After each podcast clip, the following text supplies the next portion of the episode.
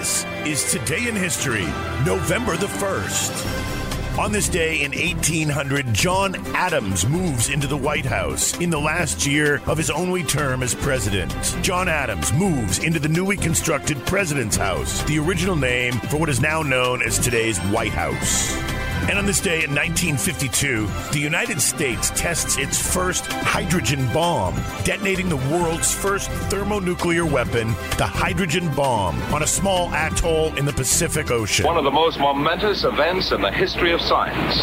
The most powerful explosion ever witnessed by human eye. And this is the significance of the moment. This is the first full scale test of a hydrogen device. If the reaction goes, we're in the thermonuclear era.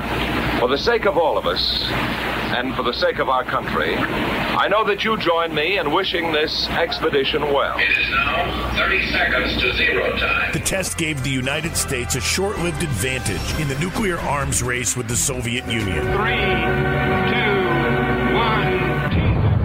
Following the successful Soviet detonation of an atomic device back in September of 1949, the United States accelerated its program to develop the next stage in atomic weaponry, a thermonuclear bomb.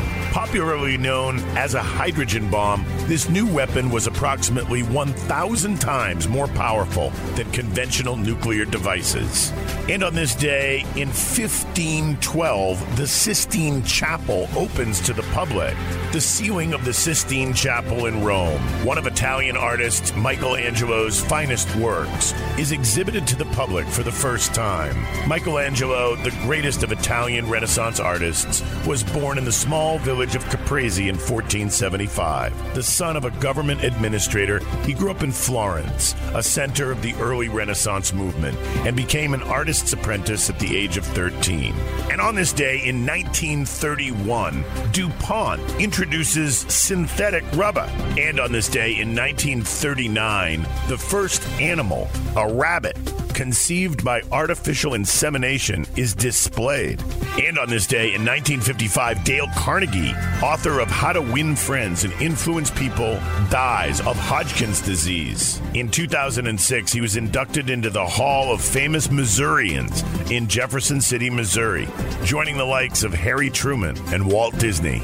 And on this day in 1967, Paul Newman stars in Cool Hand Luke.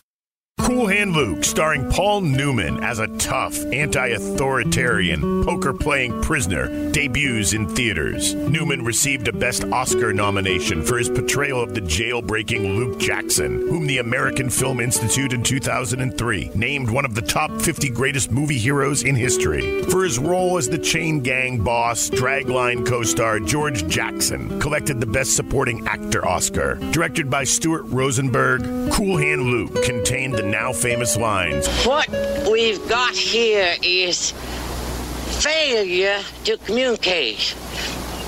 Some men you just can't reach. So you get what we had here last week, which is the way he wants it. Well, he gets it. and I don't care if it rains